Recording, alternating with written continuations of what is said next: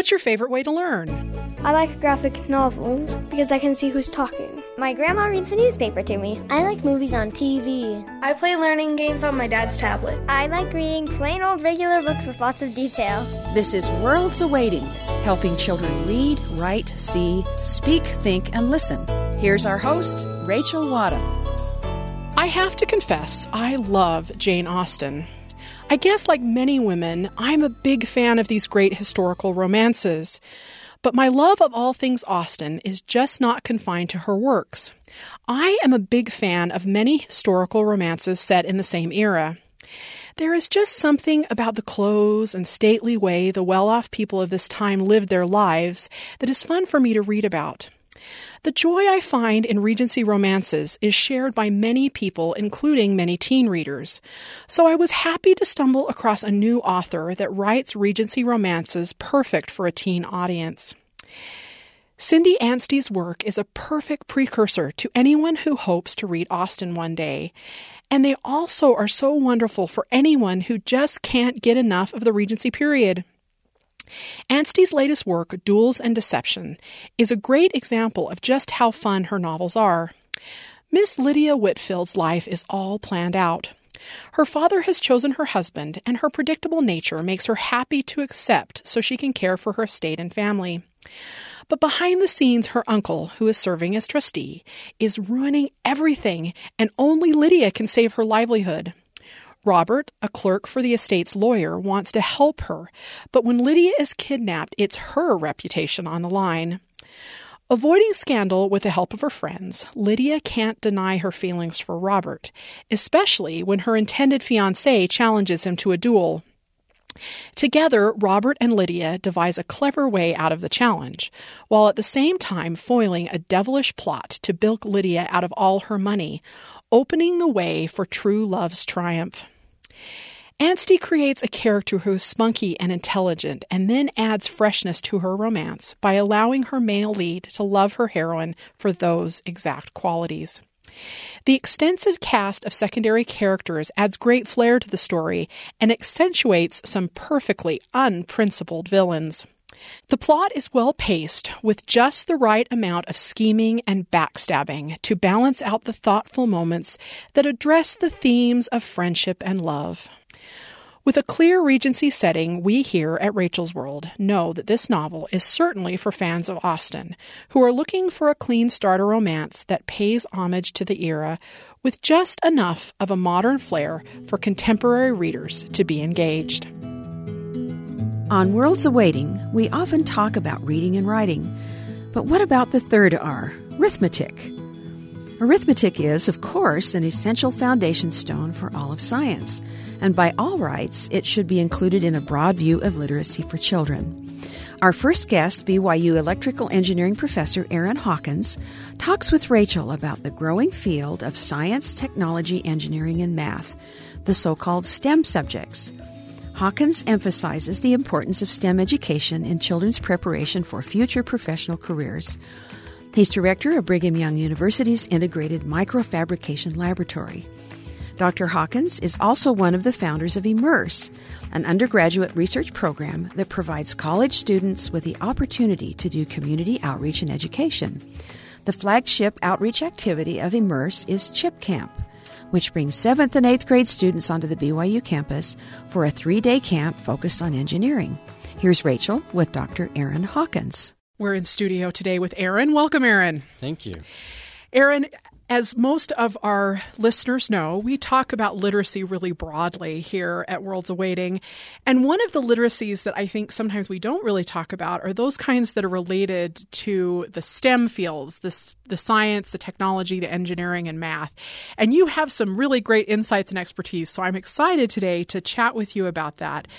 So, to start out, let's talk about what are kind of some of the possibilities for STEM education, particularly for our children. What what is the potential that those fields have? I think going forward and even now as children become adults and choose their careers, almost all of them will have something to do with STEM um, more and more. So, having a background in science and math can only help them as they chart their path into the future. And um, a lot of STEM activity happens in teams. Very few scientists or engineers are working all on their own anymore. So, um, teamwork is also an important STEM skill. Being creative and coming up with solutions that no one has thought of, obviously, is also important for all of these fields. And obviously, that can apply to lots of different problems, not just math and science and what you're trying to figure out. So, if you are interested in creating new things or, or, or solving problems in, in any way, then then that STEM background obviously helps you out.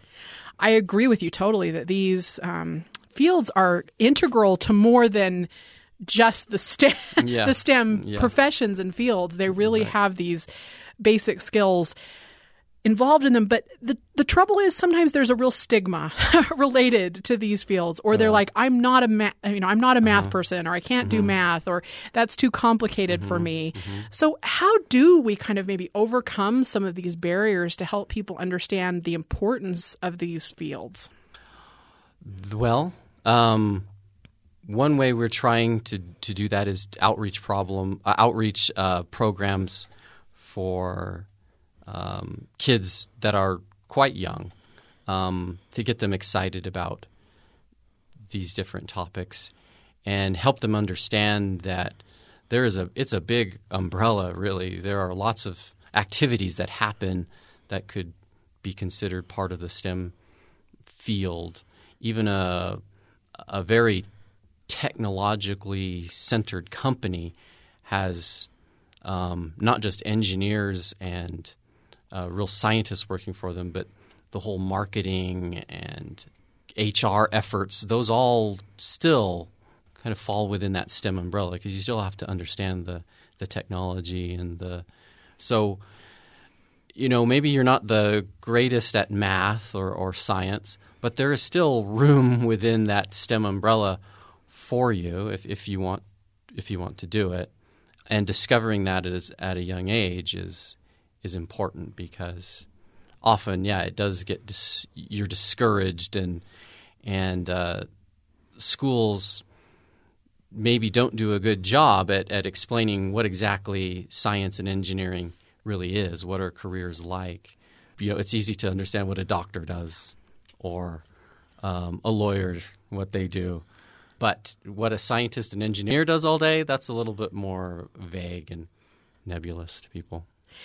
I, I think that's a really interesting point to make that sometimes it's the kind of nebulous nature of it that there's so much possible that it mm-hmm. makes it more it, tricky for us to kind of connect to where we would actually be.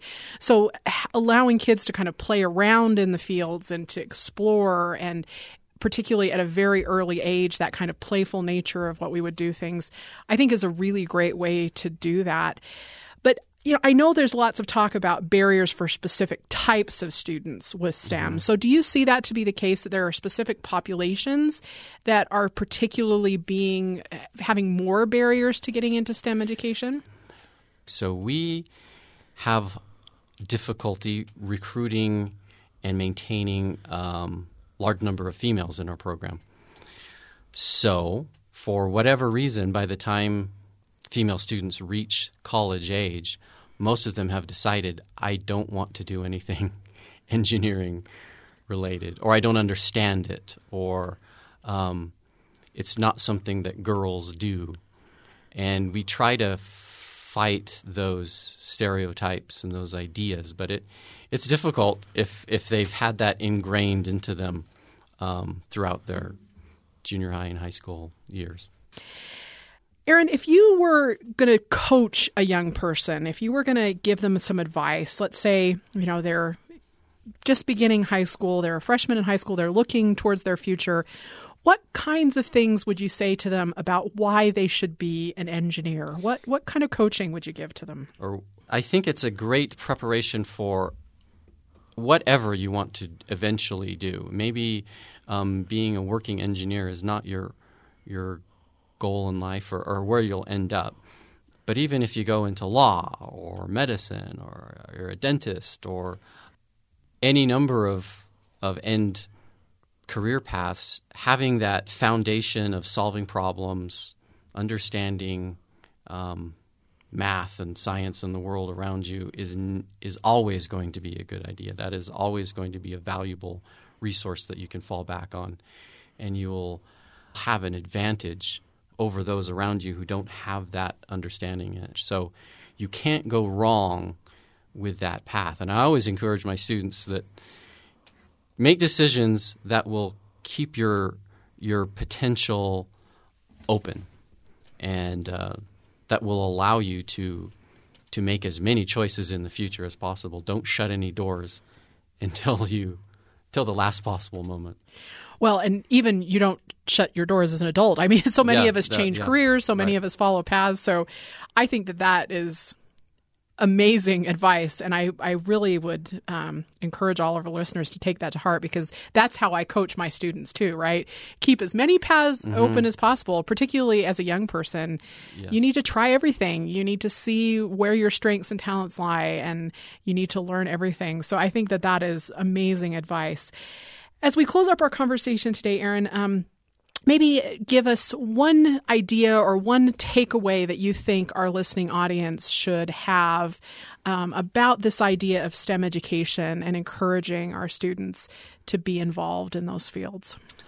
Um, it's a background that you won't regret, and find someone you know that's that that is working in that area, and use them as a mentor. Very rarely do you um, just fall into the field. Most people know somebody, some adult who is encouraging them um, along the way. So look around and find uh, find someone involved in STEM already, and, and learn from them. That is a perfect way to end. So let's hope that all those adults out there start looking for kids to mentor and kids looking for adults to mentor them. Thank you so much for your time today, Aaron. BYU electrical engineering professor Aaron Hawkins talking about the importance of STEM education and helping school children choose their life pursuits and careers. Next, Rachel welcomes high school librarian Heather Price, who shares with us a glimpse of the world that awaits her every workday. What's it like working in the library with her students, and what helps them become better readers? Price is the librarian at Skyridge High School in Utah. She has a master's degree in English with an emphasis in creative writing from BYU and is an instructor for BYU's independent study course in children's literature. Working in a library lets her interact with students, books, and technology, all of the things she loves. In her spare time, she writes fiction for young adults. Here's Rachel and Heather Price. We're in studio today with Heather. Welcome, Heather. Thank you. Heather, you are an, a librarian extraordinaire who, who works with teens, middle school and high school. Let's talk a little bit today about that experience. What is it like working in a library to help teens become readers? It's amazing. There are days where I just I sit there and think, how am I being paid to do this? um, I tell people a lot of times it's like being the favorite aunt of the school because you know you're the one that you hope that they come to for you know advice and um, you know to kind of get a, a break from their their day. Um, but for me as a librarian, I think the most important thing is building that community. Um, and there's a lot of ways as a librarian you can do that. I think just being accessible, you know, showing the students that you care, um, that you're reading what they're reading, that you can geek out over what they're geeking out over. Um, in fact, one day I was I was feeling kind of guilty because I I don't tend to dress up for work anymore.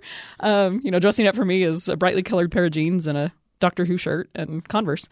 Um, and I was kind of beating myself up o- over it. And uh, I had a little seventh grader stop stop me on the first week of school, and she said, "Wait, I know you. You're my librarian." And I just kind of looked at her. I said, "Well, I am. How did you remember that?" She said, "Because when we came for an assembly last year, you were wearing a Doctor Who shirt, and I'm a Doctor Who fan." And I thought, you know, here that that provided a point of connection for her. And for me that's what it's about as a librarian is is making those connections with students. So they feel comfortable coming to you for advice and for you know just not just reading advice but you know for with anything they're struggling with. I've always said the library should be the living room of the school. You know if they're not in class i want them there. That's where i want their home away to be from home to be is there in the library. So I try really hard to build community there. I have a maker space um, so they can come and kind of tinker around with technology. Um, you can put out puzzles, coloring pages. You know, you always have those students that struggle making friends. If you put out a puzzle on a table, I guarantee you, you will have students making friends immediately. Um, just you know, just anything you can do to get them to to make that feel like their safe place at a school. I think that's the most important thing you can do as a librarian. And then you know, building a re- reading community is going to to naturally evolve from that. I think. I love that sense that when we move before we move on to reading, it's developing those relationships. Yeah. And I think that's true, particularly of teens in any context, right? Oh, if yeah. we're an aunt or They have to learn to mother, trust you. yeah, they have to trust you. And Yeah. and I think sometimes, particularly when it comes to reading tastes and choices, we can get in the way of our teens Mm-hmm. Oh, in a. Mm-hmm. lot of ways as adults because we look at ourselves as more sophisticated or we have these more sophisticated tastes. We either look down on their choices or we don't understand their Right. choices. And and particularly in high school too, the things that they're reading in classes are usually really highbrow stuff. And, Right. I mean, we can go into our long conversation of whether that's appropriate or not. What, what is the role of the classics in a Yeah, high school classroom, which we both have very strong opinions Yes. about. But you know, I I think it's it's really a good place to have that kind of library, that safe place where they Mm-hmm. can go. So, you know, as we kind of talk about that, getting in their way, what are some of the things that we might do that might kind of get in the way of building that community so our teens can be better readers? You know, I, I saw it firsthand when I, I opened a new library this last year. And during the open house, I was amazed at how many parents came up and said, Oh, this is the library. You won't be spending any time in there.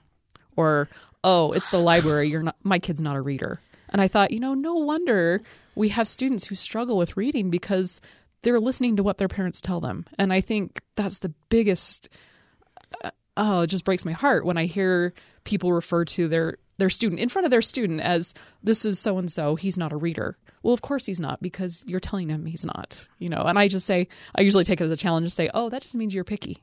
And I just need to find you the right book because you probably aren't liking what everyone's forcing you to read, are you? And they usually look at me and go, "No, I'm not." I'm like, "Okay, come on in. We'll we'll find you something." I, I love that sense of being supportive because I think sometimes we just don't think about it or we characterize things in a certain way or we lack experience with it and so Mm-hmm. we're we're more apt to judge it in a certain way. Right. And I think that we need to get over that particularly as an adults talking about our readers and particularly our teen readers because I don't think we give our teen readers enough credit sometimes. You know, sometimes Yeah. we think, oh, we, we need to prevent them from reading that book or we need to protect them. And I get that. We do. They're still kids. We need to Right. protect them.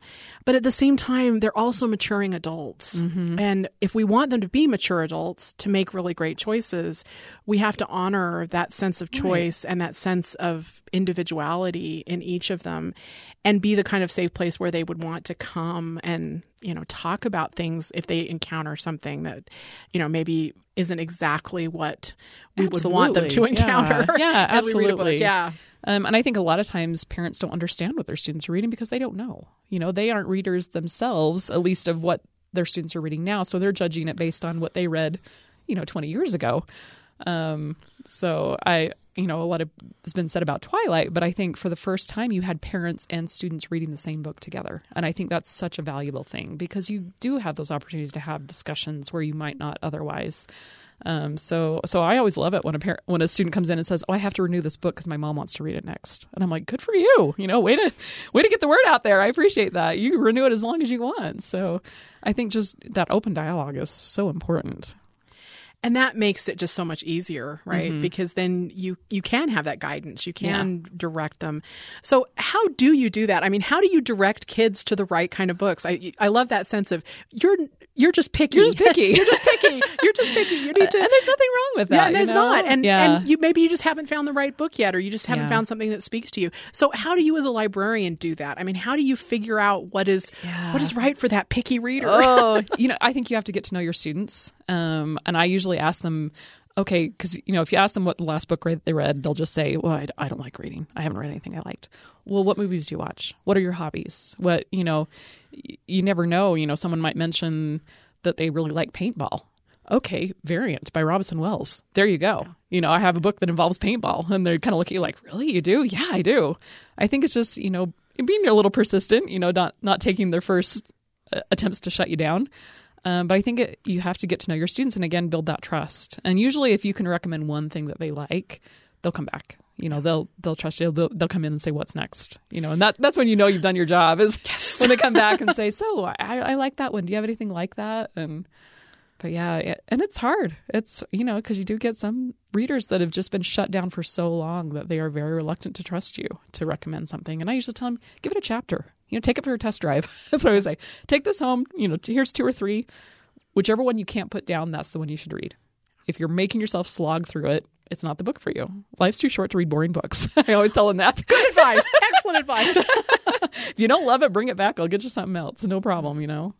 Well, and that's the wonderful thing about particularly YA literature today is there really is something for everyone. Oh, yeah. I, oh, I yeah. mean, I very rarely cannot find a book that matches a reader's interests and needs. You know, mm-hmm. it it it's very rare that Yeah. there's nothing out Yeah. there, right? I mean, if there's a book about paintball, you've got Yeah. something for everybody, right? You've got all of those kinds of things. But I think one of the tricks of that is that you have to know the scope Oh, yeah. of the literature, right? Yeah. So that's our like secret librarian superpower, right? Because knowing what's out there. yeah. yeah. So how do you keep up? I mean, how do you Oh. how do you keep up with all of this as Twitter. a librarian? Twitter's your best friend as a librarian. I, I follow a lot of authors and publishers and agents um, just to kind of keep on top of what's out there. Um, I ask students what they're reading. You know, I have a book at my desk. My students know they always come up and say, "Where's the book book?" Because that's where I keep their lists of things uh, that they want me to buy. Um, and I just, as especially as a, building this new collection for my high school, um, I really tried to focus on what are students going to want to read. You know, it's not the old research library anymore. You don't need huge, you know, history sections so they can write research papers. I got sheet music. Um, I got everything made by Make Magazine, all of their kind of how-to manuals on Arduino and solar panels and electricity, and I really just tried to focus on what do my what are my students going to want to take home? You know, what are they going to see on the shelf and be like, I have got to take that home. I can't believe they have it here in the library. So it was kind of a different mindset for me starting fresh, which was really exciting to, and daunting and scary. Um, but to say, you know, what what do teenagers really want? And I I hope that I've built that you know and and and then it's pr you know you got to promote it i'm i'm very active on instagram um trying to build that community. Uh, when we get new books in i'll put it on instagram. If i'm reading something i love i put it on instagram. When i get new boxes in i'll send it out and within three or four minutes i'll have students there at the school to help me unpack the boxes. Before we'd even open the doors i had students showing up saying hey you got a shipment of books today. Can i help? You know and and it all goes back into you know building that community and helping them feel a part of it which i hope they do And I think they do. I mean, I've I've seen you at- work and seen your library, and it, it's in this wonderful brand new school that just opened. And I just I think it's amazing that we kind of make this the center and heart of Yeah. our schools. So ne- when school starts up, or Yep. when you're in school, Call reach your out to- librarian. reach out to your librarian because you'll you'll have a good friend that can Yes. help you support your child's development in amazing and incredible ways. Thanks, Heather. thank you High school librarian Heather Price sharing the tricks of her trade as she enthusiastically works to help students become good readers. Finally, Cole Wissinger, a member of the World's Awaiting team, talks to Cynthia Barlow. She's the author of a new children's book entitled Cosmos Campus, which features our mascot here at BYU, Cosmo the Cougar. Here's Cole with Cynthia Barlow. I'm always interested to hear about how people got the ideas for their books. Could you take us back and tell the story of where you got this inspiration?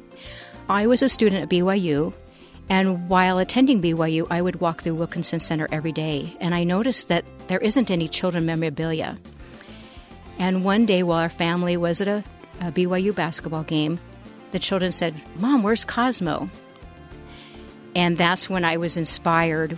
Um, you know, your mind just goes, and I was thinking, oh my gosh, Cosmos Campus, and, and it's it's somewhat like you know I Spy Nephi and Where's Waldo, where he takes you on a tour of his campus, and he's in every illustration, and so um, it's somewhat of a picture book where you're you're looking for Cosmo. And Cosmo, for those of you not familiar with BYU, is the name of our mascot, the cougar, that shows up at football games or pep rallies and so on. He's a pretty visible part of our community. And we have a great community here for BYU, uh, but who did you write this book for? I believe th- that any BYU current BYU student or alumni wouldn't love this book for their children. Because as you're looking through the book, it bring, it's very nostalgia, brings back memories. And so um, the book starts off with introducing Cosmo at the BYU sign and then takes you to the Paleontology Museum, the basketball game, for example, the Bell Tower, the Fine Arts Center, the, BYU Library, the Joseph Smith Building, and at the end of the book, you um, Cosmo ends his tour while riding in a golf cart and waving g- goodbye in the sunset towards the oldest building on campus, which is the Karl G. Maeser Building. And Karl G. Maeser was the founding father of BYU and had a vision um, and wanted everyone to have the opportunity to learn. So I thought, what a fitting way to end the book by Cosmo paying tribute and honor to Karl G. Maeser. As a mother, um, mm-hmm. with your own children and, and, seeing kids gravitate towards different kinds of picture books, um, what do you think it is about these visual kind of books? I, I remember going to the library mm-hmm. um, in my elementary school and just picking out the I Spies. Those are the ones that couldn't stay on the shelves. Mm-hmm. What do you think these visual literacies have to help young children? Mm-hmm. Well, Cosmos Campus is beautifully illustrated. The graphics are very colorful, they're large, and the text is also in bold and it's easy reading it's not, you know, long reading per page. And so I believe that it keeps the reader's interest longer that way. And it has cute, you know, there's cute parts throughout the illustrations. Um, like the bell tower has a snow scene wintertime the football game there's different things going on in the background in the crowd you know like there's beach balls being thrown and signs and the cheerleaders are being tossed and in the background you can see the y on the mountain so just throughout the, the book, there's just fun things that you can see in the book that bring a smile to your face. Mm-hmm. So I believe it brings that warmth and inviting feeling of, wow, this is a family. And that's part of the passion that this is a family. These drawings are so beautiful. How did you come in contact with your illustrator? Well, I just started asking around. Um, I believe the more that you talk about your passion and what you're, what you're, you know, your vision or what you're seeking, that people come into your life that are help there to help you with your vision. And I met an illustrator and told him about my idea, and he did an eight and a half by eleven acrylic, and it, it was just beautiful. I love the colors; they're so vibrant, and the texture that he presents in the book with his acrylics, and and so yeah, it just worked out really well that way. That's good, but there must have been some challenges that came with the territory as well, getting a first book off of the ground. Could you talk a little bit about some of those? And then, knowing about those challenges, where do you go from here? When the idea came into my head um, of, about the book, I knew that I needed to write a business plan in order to get my license with Collegiate Licensing Company, get the ISBN number. You know, there's a lot of different things in in bringing your book to light to um, accomplish that vision that you have. And, and so I just took one step at a time. But I do have other ideas. My second book idea, which I'm really excited about, is too, where that it's just not Cosmo on campus. He explores the world. Mm-hmm. Ah, and mm-hmm. that goes right along with the the slogan here at BYU is to enter enter to learn, go forth to serve. Yeah, and he's going to go mm-hmm. forth out to everywhere and exactly and help the world learn. Yeah, That's wonderful. Exactly. Cynthia Barlow talking to Cole Wissinger about her new picture book entitled Cosmos Campus and her journey to becoming a first-time author. Thanks for listening to Worlds Awaiting. Tune in Saturdays at 1:30 p.m. and weekdays at 8:30 p.m. Eastern on BYU Radio Sirius XM channel 143 on the TuneIn app and at byuradio.org.